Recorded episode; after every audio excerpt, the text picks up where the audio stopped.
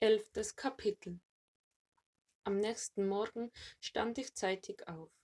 Bei einer heißen Tasse Kaffee beschloss ich, die Suche nach den vier Adventslichtern zu unterbrechen, um Rudi zu suchen. Ich wollte ihn wiedersehen. Vielleicht konnte er mir sagen, wo die Lichter zu finden waren, oder wenigstens, woher er den Schlüssel hatte. Ich schlüpfte in den Mantel, meinen treuen Wegbegleiter. So zog ich durch die Straßen und hielt nach Obdachlosen Ausschau.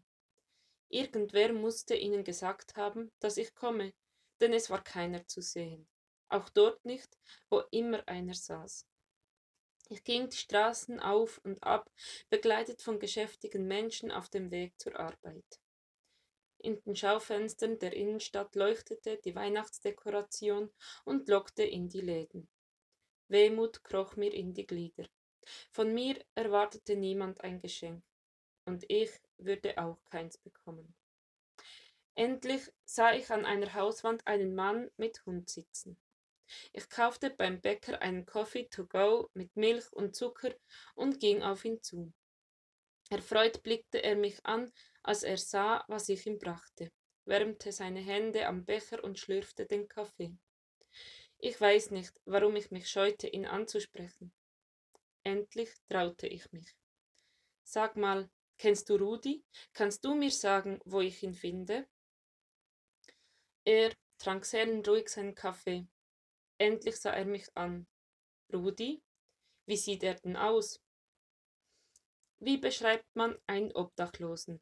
Ohne Bad sahen sie nach meiner Wahrnehmung alle gleich aus, und nach dem Bad, gekämmt und rasiert, würde ihn keiner hier erkennen. Hatte er auch einen Nachnamen? Dumme Frage.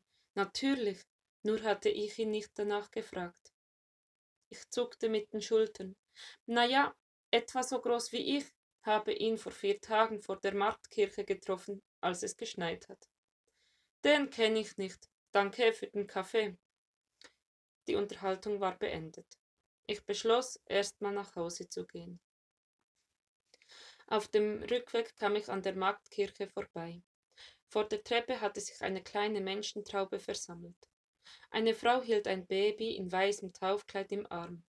Der Pastor kam die Treppe hinunter und begrüßte die Leute. Sie folgten ihm hinauf. Kurzerhand entschied ich, hinterherzugehen und den Gottesdienst mit anzuhören. Als letzter schlüpfte ich durch die zufallende Kirchentür und nahm in den hintersten Reihen Platz. Das Orgelspiel eröffnete die Taufzeremonie. Stehend sangen wir das erste Lied, nahmen wieder Platz und lauschten der Predigt.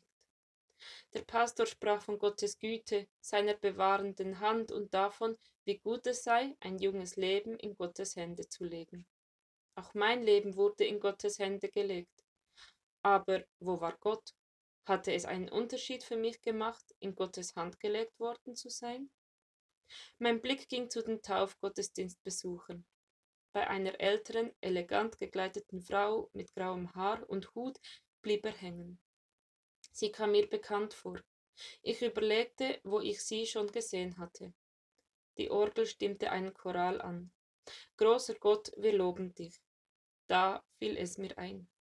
Sie war in der neunten Klasse meine Lehrerin gewesen eigentlich in Englisch, aber durch einen Umstand, an den ich mich nicht mehr erinnerte, klagte ich ihr mein Leid mit deutschen Aufsätzen. Sie hatte mir geholfen, eine Aufgabe gegeben und mit vielen Tipps korrigiert. Das hätte sie nicht tun müssen. Mit ihrer Hilfe hatte ich eine Drei auf meinem Abschlusszeugnis. Klar, sie war es. Merkwürdig, sie hier wiederzusehen. Ich beschloss, dass ich nicht von ihr gesehen werden wollte. Mit dem Schlusssegen des Pastors schlüpfte ich als erster durch die Tür hinaus. Wind und Schnee begrüßten mich. Mit verschränkten Armen stieg ich die Treppe hinab. Kaum hatte ich die letzte Stufe erreicht, hörte ich jemanden meinen Namen rufen. Nicht von oben aus der Kirche, von links kam die Stimme. Ein Mann kam mir entgegen, etwa genauso groß wie ich, dunkle, kurz geschnittene Haare, Brille und breites Lächeln. Auch seine Kleidung zeugte von knapper Kasse. Hallo Johannes, rief er. Wir haben uns ja ewig nicht gesehen. Was machst du hier? Ich erkannte meinen Schulfreund und war plötzlich froh, jemand Bekanntes zu treffen.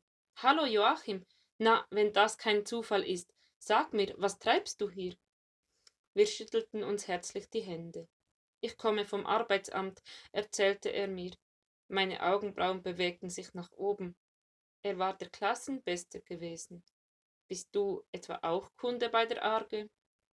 Wie, du auch? Ich nickte. Seit vier Jahren, mittlerweile Hartz IV. Meine Güte, das hätte ich bei dir nicht gedacht. Da war sie, die gefürchtete Bemerkung. Ich grinste ihn an. Ich bei dir auch nicht. Er grinste zurück. Ja, ist schon blöd, was? Meine Firma hat pleite gemacht. Ich habe ein Jahr nach einer Stelle gesucht. Ohne Erfolg. Ich dachte, ich müsste nun Hartz IV beantragen. Aber heute hatte ich Glück. Die haben ein neues Programm für Langzeitarbeitslose und ich werde dort aufgenommen. Ab Januar habe ich wieder einen Job, wenn das kein Weihnachtsgeschenk ist. Wir unterhielten uns noch eine Weile. Joachim erzählte bereitwillig alle Details von seiner Förderung. Es tat gut, mit ihm zu reden. Er wusste, wie das ist, wenn man nicht gebraucht wird. Zum Abschied tauschten wir unsere Telefonnummern und schüttelten uns herzlich die Hände. Nun trat ich endgültig meinen Heimweg an, und in mir reifte ein Entschluss.